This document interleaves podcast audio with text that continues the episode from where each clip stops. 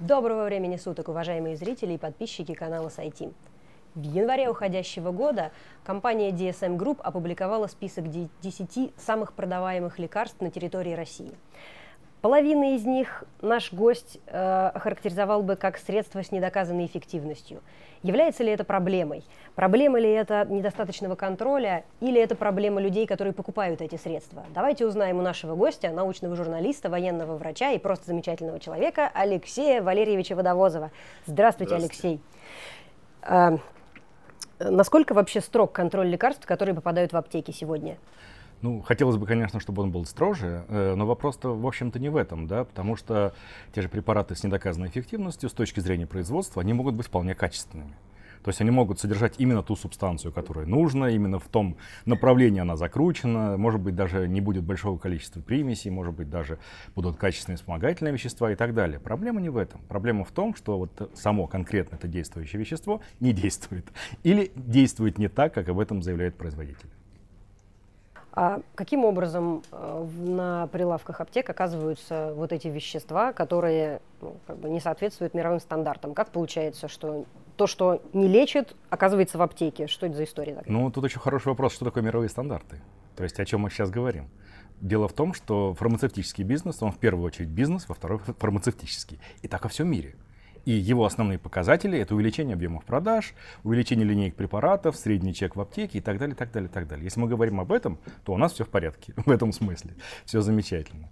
Э, и даже доказательная медицина не является стандартом в мире, как бы грустно это ни звучало. Да, то есть существуют всякие разные нюансы и прочее, прочее. Это проблема, в общем, не только наша. А, но у нас оно накладывается на некие национальные особенности, ну, как оно всегда бывает. Да, у нас еще все это в стадии дикого капитализма, да, поэтому очень большую роль играют различные какие-то личные бизнесы людей, которые находятся при власти, да, то есть мы там прекрасно знаем, кто является выгодополучателем по основным таким э, спорным препаратам, скажем так. Мы конкретно знаем, какой человек это придумал, на каком заводе это производится и так далее. Э, кроме того, есть э, так, так, такой момент, как личные связи, то есть кто-то с кем-то дружит, значит, этот препарат попадает в наши рекомендации, например, и, естественно, в госзакупки, во все остальное. То есть, да, у нас есть некие свои особенности. С другой стороны, та же проблема с госзакупками есть за рубежом, то есть, повторюсь, эта проблема в том, что в первую очередь это бизнес, и только потом фармацевтика. То есть вот эта история с шампунем для левой половины головы и для правой. Да, это примерно как средство от насморка правой ноздре. Это то же самое, это один в один. Отлично. Я-то думала, что только у нас все плохо. Оказывается, нет. во всем мире все плохо. Нет, нет, нет. Да, у нас чуть-чуть быть... похуже, да, по некоторым направлениям. А скажите, пожалуйста, вот э, у витаминов и аминокислот э, есть сертификация GMP она распространяется только на качество сырья или на производственные процессы и технологические процессы? Это вообще как Смотрите, средство? Да, я понял. GMP — это надлежащая производственная практика. Это означает, что оно регламентирует производство. То есть сертификат GMP получает производство. А уж что они на, на нем делают, это уже как бы другой совершенно момент. Э, это не относится именно к конкретным молекулам и прочему-прочему. И мало того, у нас достаточно немаленькое количество производств имеют этот самый сертификат. А, что он означает? Ну, э, что именно условия производства на данном предприятии соответствуют каким-то определенным международным правилам. И да, мы можем, можем надеяться да, на то, что препараты, которые там будут производиться, они тоже будут отвечать требованиям к безопасности, качественно-количественному составу и так далее, и так далее. То есть, да, не исключено, что это будет некий, э, некий не, ну, не, не, не, конечно, гарантии, я не скажу так, но э, некий шанс на то, что мы получим более качественный препарат, это правда. То есть такое есть. А другой вопрос, что не всегда сертификат GMP, что это как бы панацея, да, и такой сигнал, на который нужно ориентироваться. Вот если его нет, да, вот это прям плохо. Это проблема. Это проблема. Если он есть, это еще не гарантия и не факт. То есть это э, ну, необходимо, это отсечка. Да, это необходимо, не... но недостаточно. Да, да, а вот кроме э, производственных каких-то процессов, у нас есть еще врачи. Вот чем врачи руководствуются, когда назначают какие-то лекарства то или иное с действующим веществом или без такового? Ну, во-первых, естественно, они начинают отталкиваться от того, чему их учили. То есть, начиная с университетов, с институтов и так далее, естественно, во время любого тематического курса, будь то фтизиатрия, будь то пульмонология, будь то нейрохирургия и так далее, и так далее, им рассказывают схемы, как действовать в тех или иных ситуациях. Это первое. А второй, естественно, любой врач получает потом специализацию. Это либо ординатура, либо еще какие-то направления. Не знаю, это может быть кто-то в аспирантуру пойдет или еще что-то в этом роде. А здесь он тоже сталкивается с учебой, то есть с определенными руководствами, с методическими указаниями, с клиническими рекомендациями и так далее, и так далее. Если говорить о неких международных стандартах, то да, вот здесь они как раз есть. То есть существует понятие клинические рекомендации. И это вещь, куда объединяются наиболее удачные и эффективные практики по отдельным направлениям. Например, есть, и они достаточно узкие. То есть, например, ОРВИ и грипп у детей – это клинические рекомендации. Э, например, гестационный диабет у беременных – это еще одни рекомендации и так далее. То есть именно вот по таким направлениям. Почему? Э, ну, просто потому, что этим направлением может заниматься какая-то профессиональная ассоциация, например, небольшая группа экспертов, да, и в узком направлении легче разобраться. Мы можем анализировать большое количество исследований, которые там проведено, оценить их качество, и мы записываем, что, например, при таком-то состоянии эффективны такие-то препараты. У такого-то препарата уровень доказательности, например, А, да, у такого-то Б, у этого С, а это Д, и мы вообще его никогда не используем, но исследования были, поэтому мы отмечаем. То есть вот такое руководство для врачей, это как бы во всем мире так, такая вещь используется, клинические рекомендации. А, у нас они тоже есть, их можно найти на сайте Минздрава, э, и можно ориентироваться насчет качества, например. А, если оно сделано по мотивам каких-то европейских рекомендаций, скорее всего, это будет нормально. И, например, я всегда сейчас привожу э, именно эти э, рекомендации, именно этот документ Российского союза педиатров по лечению гриппа и ОРВИ у детей. Вот это просто образец можно вставлять в качестве эталона, как должно выглядеть российское действительно научно обоснованное клиническое руководство прекрасная вещь, да, то есть у нас это все тоже есть. Другой момент, что врачи у нас не всегда и отечественные рекомендации читают, не уж говоря уж о зарубежных, да, потому что английским, э, по крайней мере, так показывают опросы, э, владеют достаточным количеством, чтобы читать свою литературу профессиональным, около 8% врачей. То есть это катастрофа. Да. И да, хорошо, если они ориентируются на хотя бы отечественное руководство. Но чаще всего это будет то, о чем рассказывают на конференциях, э, на каких-то небольших, да, опять же, если не владеют английским, они ездят на местные конференции или ходят. Э, то, что им будут рассказывать медпредставители, которые приходят и будут приходить дальше, без этого никак мы жить не будем. То, что им рассказывает начмет и так далее, и так далее. То есть, а может быть, некие свои какие-то установки, которые остались еще там с 30-летней, все, что было 30 лет назад во время учебы, может быть, это так у них в голове осталось где-то на уровне первых изданий справочника Машковского. Тут очень сильно, конечно, все зависит от самого врача. Вопрос везения во многом. Эм, да, я бы сказал в том числе и так. Ну и вопрос э, выбора, да, то есть вы можете прийти и буквально там по нескольким штрихам понять, что этот врач вам не подходит. И поскольку у вас есть право выбора, которое закреплено законодательно, ну, понятно, что если врачей один, то выбрать особо не получится, да. То есть в крупных городах это полегче, а в небольших поселениях с этим уже будут большие сложности. А кроме, э, собственно, врачей рекомендаций, есть еще, вот вы сказали, медицинские представители. Правда ли, что врачи сотрудничают с представителями фармкомпаний и как-то там материальную выгоду получают Значит, от того, что... Ну, это есть во всем мире. Да, единственный вопрос в формах. А, потому что, например, такую форму, как э, собрать всех врачей на Кипре за счет фармкомпании, сейчас не, это как бы за, за это можно налететь на крупный штраф даже если это проворачивается в рамках, например, Российской Федерации, хотя у нас на многое закрывают глаза, на что приподоткрывают на Западе, например. Э, например, гоняют э, такую вещь, как э, какие-то конкретные рецепты, да, то есть фирменные бланки, распечатанные, предположим, брендированные, и на нем врач выписывает направление, либо там это может быть рецепт, конкретную аптеку и так далее. То есть вот сейчас это уже не используется, таких форм работы нет. Но все равно медпредставители приходят. Значит, здесь есть два момента. Э, дело в том, что далеко не все они плохие, эти медпредставители. Начнем с того. Э, далеко не вся информация, которую они преподносят, искаженная.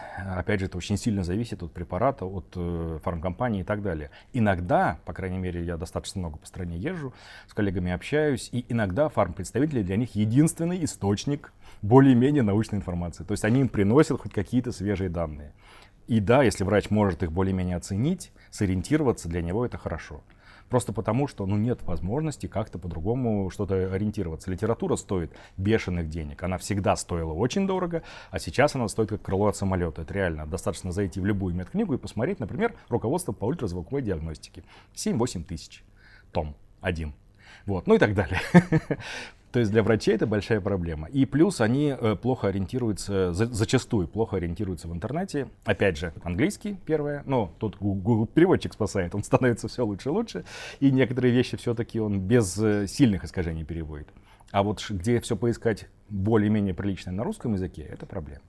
Поэтому, да, иногда фармпредставитель это неплохой выход. Э, другой вопрос, что будет ли это влиять на выбор врача, иногда будет.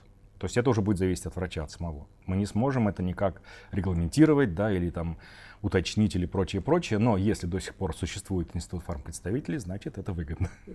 Ну, то есть ручек брендированных получается, получается не нужно бояться, все не так страшно. Все не так страшно, как может казаться. Нужно просто ориентироваться на то, как работает врач, что он назначает. А можно ли проверить? Вот каким образом проверить, что врач назначил не фуфломицин какой-то, а приличный препарат? А, вот это очень сложно на самом деле, потому что, да, конечно, есть некоторые отсечки, некоторые ориентиры и прочее, прочее. Ну, первое, что вы можете сделать, это зайти в Государственный реестр лекарственных средств. Э, это официальная база данных по лекарствам. То есть, если его там нет, это не лекарство. Что-то не то, значит. С другой стороны, гомеопатические средства там есть. Они у нас считаются лекарствами. То есть, еще раз говорю, это как бы не показатель. Но вы можете посмотреть, какая группа.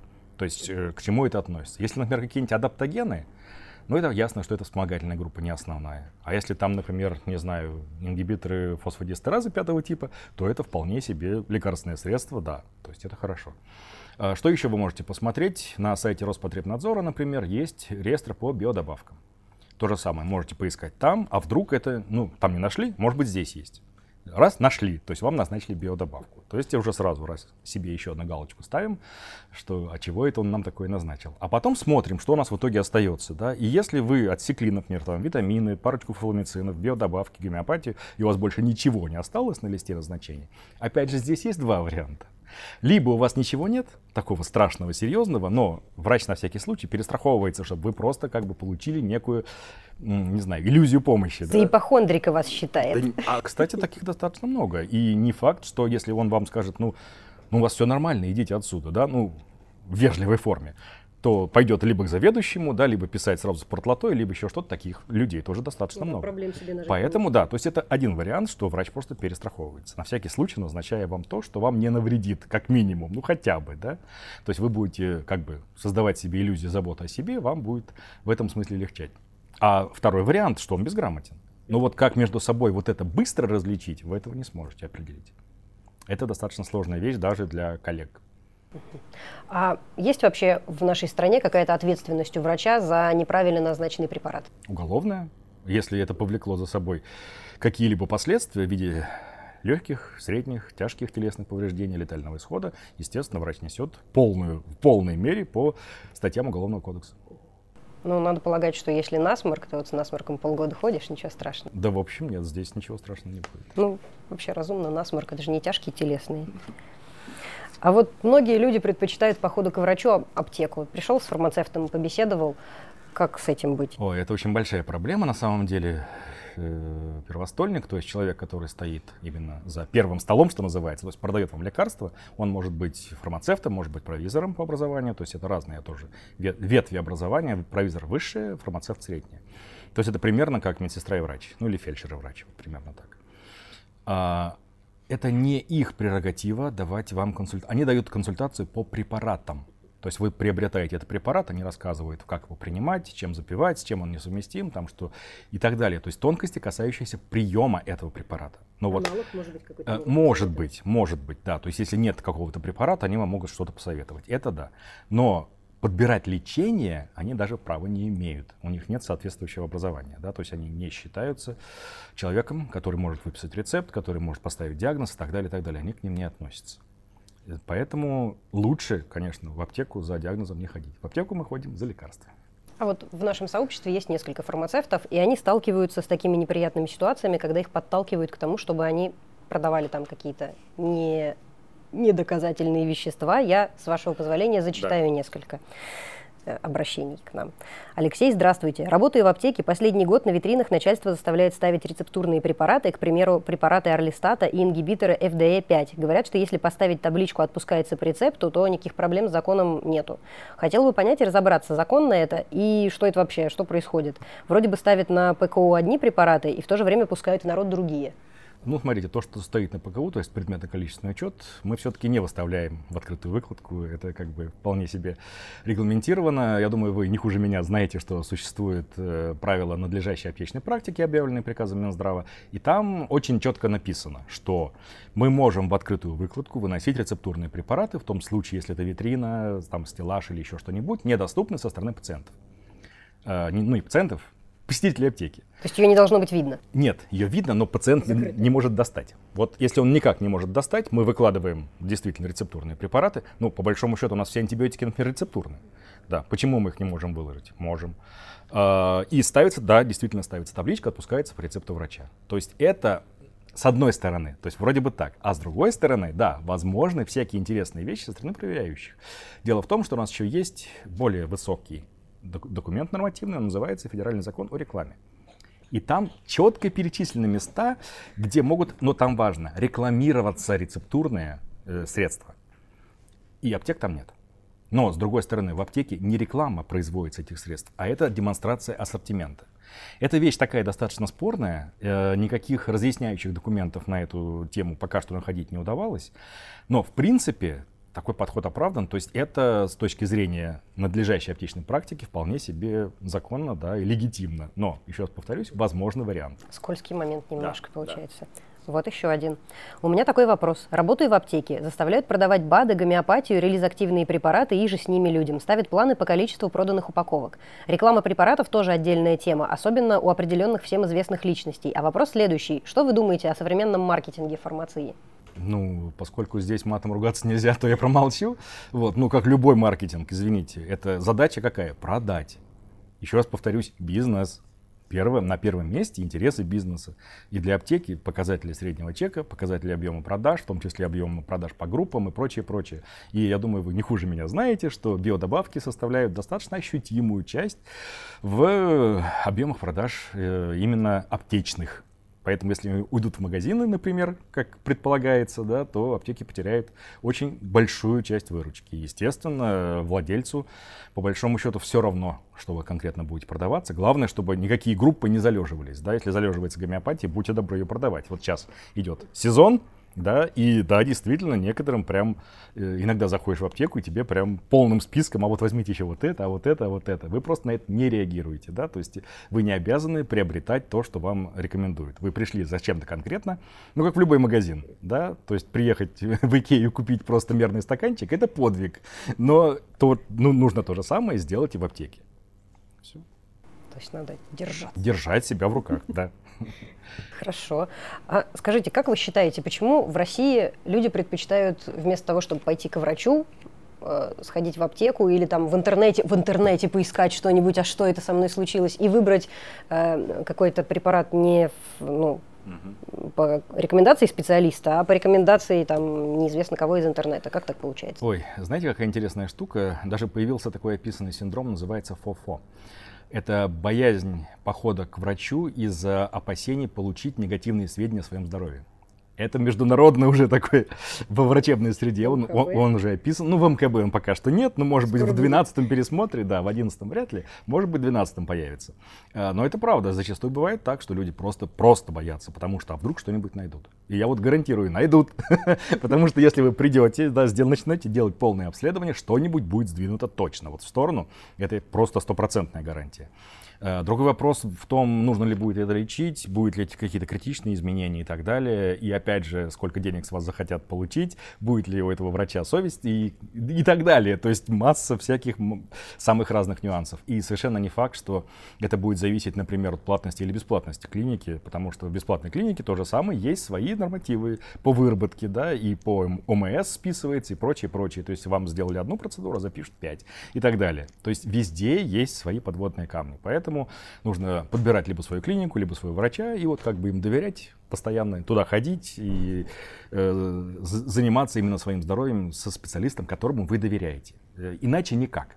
Я, конечно, могу очень долго рассказывать о том, как искать правильную информацию в интернете, как ориентироваться на лекарства, исследования, но это все не спасет, да, потому что мне хорошо это рассказывать со своей точки зрения, да, с, с высоты образования, опыта и 15 лет работы именно вот в этом направлении, да, а когда человек никогда с этим не, не соприкасался, ему тяжело. Поэтому ему нужен референтный специалист, которому он будет доверять. Его найти проще.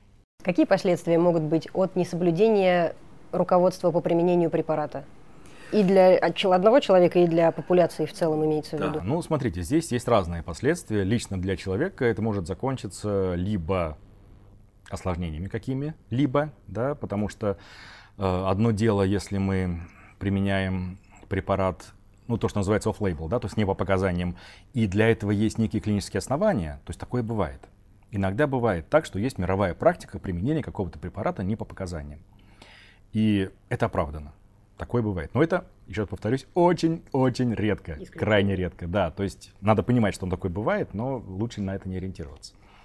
Здесь что возможно? Первое, что э, получится некий токсический эффект, ну, вплоть до токсического эффекта. Например, если доза слишком большая, да, большая доза, неправильные показания, все, вот мы получаем вместо прямого эффекта, который должен быть у любого лекарства, мы получаем кучу побочных, потому что прямой в данном случае не срабатывает. Другой вариант, если мы применяем лекарство, которое не помогает при данном заболевании, мы запускаем это заболевание. То есть оно продолжает себе развиваться, как развивалось, то есть оно утяжеляется и так далее. Если говорить о популяции, то в первую очередь это, конечно, речь об антибиотиках, то есть развивается просто резистентность. Если мы слишком их часто применяем, слишком необоснованно и так далее. Э, ну, если, опять же, возвращаться к резистентности, то там основная проблема гнездится как раз в медицинских учреждениях и в сельском хозяйстве, как ни странно.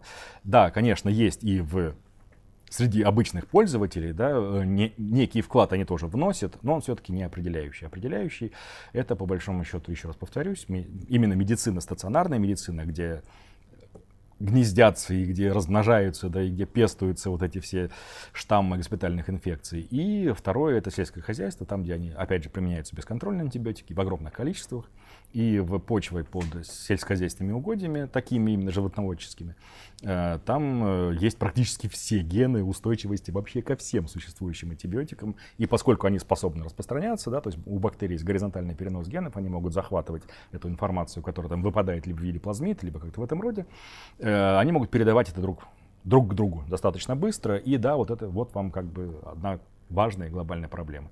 Для человека, ну да, может вырабатываться резистентность, это правда.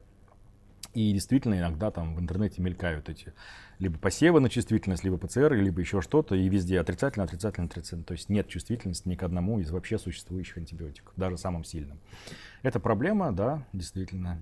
Так что лучше соблюдать инструкцию. А какие, какую опасность несут пустышки, то есть та же самая гомеопатия?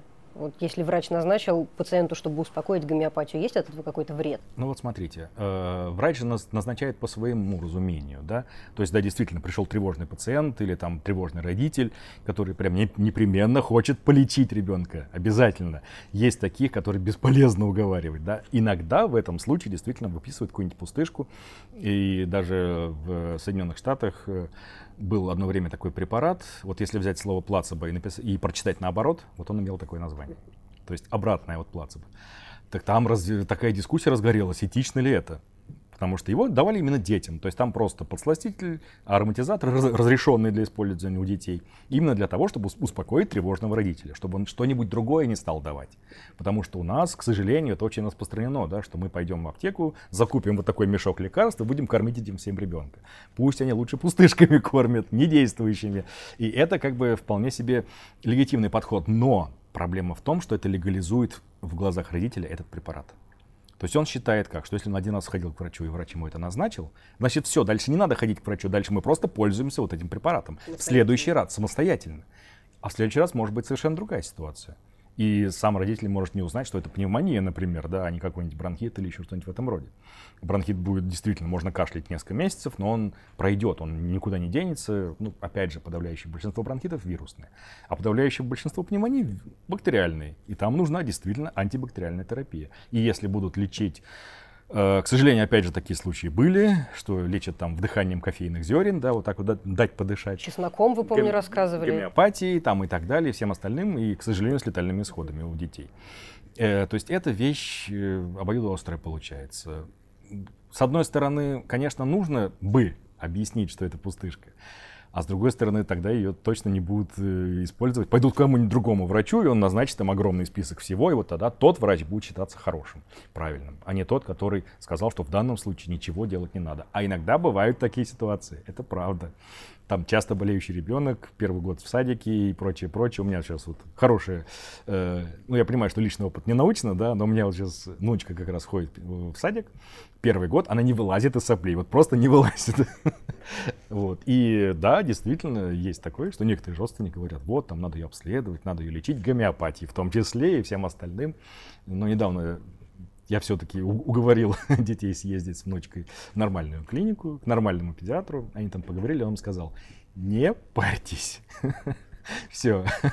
То есть это был главный э, врачебный совет, который он им дал. Вы же понимаете, да, что если туда придут менее подготовленные родители, да, или еще что-нибудь в этом роде, там, мнительные, тревожные и прочее, прочее, если им скажут то же самое, они в- могут там нажаловаться на этого врача, пойти поискать какого-нибудь другого более грамотного и так далее, и так далее. Но иногда есть такие ситуации, в которых нужно просто не париться.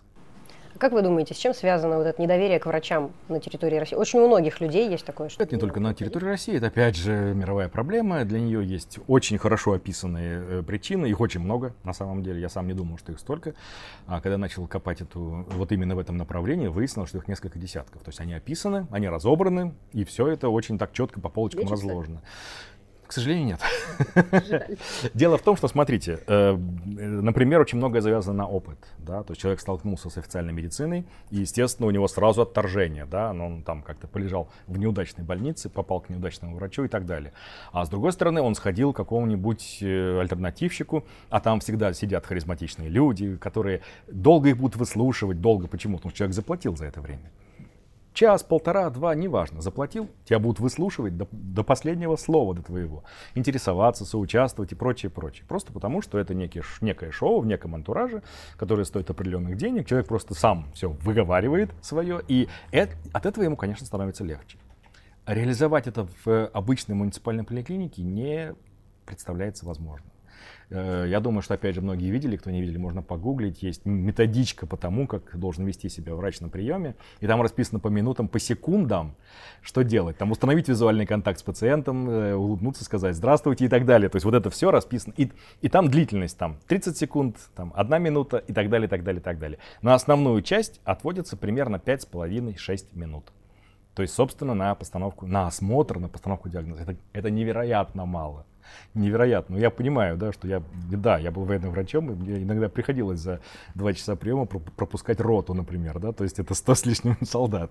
Вот, но там, опять же, есть некие свои приемы скрининга и прочего-прочего, а, и большинство из них все-таки здоровы, а здесь все-таки на, на приеме сидят больные люди, и это критически малое время. Естественно, врач просто не успеет, он иногда работает просто тупо как диспетчер, да, то есть выписать справку, там, выдать больничный, выдать рецепт и прочее, прочее, и все, и идите. Да, это поток, то есть это создает впечатление, что о нем не заботятся, конкретно о нем, то есть его не обнюхали, его не выслушали, не обласкали и прочее, прочее. И поэтому часто бывает так, что уходит как раз в сторону альтернативщиков, потому что там все ярко, красиво, и главное, что любой каприз за ваши деньги. Да. Ну, это как бы очень, это очень многогранная проблема международного масштаба, и по большому счету никто еще особо не придумал, что с этим делать. Вообще из всего этого следует, что нужно как-то людей образовывать в этом направлении, рассказывать, а как пользоваться. Хотят. Ну, это да. Но если, если мы люди допустим, что люди не, захотят. Не готовы. А те, если кто. Вдруг... Вот смотрите, те, так. кто захотят этого, они всегда либо найдут да, литературу, ага. либо придут к какому-то другому врачу, либо действительно заплатят, но узнают, что этот врач действительно хороший, адекватный, что это клиника, которая действительно позиционирует себя как научная и прочее, прочее. Сейчас такое возможно. Сейчас есть пациентские сообщества, сейчас есть врачебные сообщества сообщества, есть соцсети. То есть э, найти какую-то действительно подходящую конкретно для вас Э, либо клинику, либо врача сейчас не составляет особого труда. Да, для, повторюсь, для маленьких городов это проблема. Но зачастую бывает так, что на сайтах приличных клиник есть функция вопрос-ответ, то есть можно спрашивать врачей этой клиники, можно получать некую консультацию. Э, есть архивированный форум русского медицинского сервера, да, там, где был дискуссионный клуб, есть э, ресурс доказательной медицины для всех, есть в крайнем случае врачи-блогеры известные по всем направлениям, практически по всем, у них тоже можно найти информацию. То есть те, кто хотят, они найдут. Сейчас нет недостатка в информации. А вот те, кто не хотят, с ними сложнее, и их больше. Это очень грустно. А если о детях говорить? Ну, там старшеклассники, например, им надо объяснить, как вот что такое антибиотики. Кто этим должен заниматься, как вы думаете? полегче, да. Ну, смотрите, опять же, есть заинтересованные, есть кому ничего не надо. Потому что, опять же, Опять же, ссылаясь на, на ненаучный личный опыт, получается то же самое, да, потому что когда ездишь по детским фестивалям, опять же, ты видишь, сидят вот с такими глазами, да, все записывают, все потом, потом такие вопросы задаешь, что ты сидишь, сидишь, потеешь и там пытаешься вспомнить, когда ты все это слышал, где ты это читал и так далее. То есть очень хорошие вопросы задают, очень сложные, действительно. И видно, что им это надо знать, что они в этом ориентируются. Есть замечательные проекты, там «Умная Москва», «Умный Питер» и прочее, прочее, прочее. Вот когда огромная масса самых различных программ для детей, и там аншлаги. То есть там все забито, на все образовательные программы все забито. Есть музеи, не знаю, экспериментанием, живые системы и так далее. То есть там тоже все битком. Есть Кидзани или прочие-прочие такие проекты, и там все битком. То есть, опять же, да, это, конечно, зависит от родителя, например, да, что ему нужно показать, что вот есть такое. А с другой стороны, конечно, если сам ребенок в этом не заинтересован, если он не увидел да, такой модели поведения, ну, в первую очередь, конечно, у своих родителей, а во вторую очередь где-нибудь в школе, то ему это будет не надо. Он не будет этим интересоваться, не будет по ним ходить, и из него вырастет вот тот самый взрослый, который этим всем не интересуется. Не да, но могу сказать, что, ну, по крайней мере, по моему скромному наблюдению, у поколения где-то вот там 13-14 и старше, у них, по-моему, ну по мне, мне так кажется, у них выше интерес ко всему этому, чем у поколения их родителей. Это не может не радовать. Замечательно. Хорошо, вот через школы, как вы смотрите на перспективу идеи медицинского просвещения какого-то через школу? Да замечательно, если учесть, что она уже частично реализуется, то есть я как раз участвую в некоторых школьных проектах, да, я прихожу в школу, читаю лекции, э, там организуются какие-то игры, там интересные всякие, не знаю, там брейн-ринги, что где, когда и прочее, прочее на медицинские темы. Э, аналог вот этой медицинской лабораторной, который был, то же самое проводили в школе. Э, это замечательно на самом деле, то есть если туда пойдут э, люди правильные, скажем так, да, потому что а с другой стороны, а кто пойдет в школу? Да? Это только совсем, уже совсем повернутый человек в хорошем смысле. Фанаты. Да, фанаты этого дела. И, ну, главное, чтобы они были при этом еще адекватными и грамотными, да. Это да. Потому что фанаты бывают и в другую сторону, да, к сожалению. К сожалению. И да, они, у них тоже есть повышенная потребность в активности и во всем остальном, и в том числе в детской аудитории. Почему? Потому что она менее критична, да, она легче воспринимает эту информацию. Вот хорошо говорящего, да, от, э, там, не знаю, хорошо выглядящего и прочее, прочее, в общем, харизматичного человека, э, они легче воспринимают эту информацию с меньшим количеством критических фильтров. Поэтому, да, нужно внимательно смотреть за тем, кто работает с детьми. Но, в принципе, это направление правильное и хорошее. Замечательно. Спасибо большое, Алексей. Спасибо, что вы с нами. Смотрите лекции Алексея, смотрите наши видео, они прекрасны. Подписывайтесь на канал, как там, где-то там лайки можно поставить, все вот это, вот колокольчик можно позвонить. Смотришь наши видео? Нравится, что мы делаем? Думаешь, как нас поддержать? Беги и становись нашим патроном. Ссылка в описании. С нас крутые бонусы. Спасибо тем, кто нас уже поддержал. Отдельная благодарность Евгению Даниленко.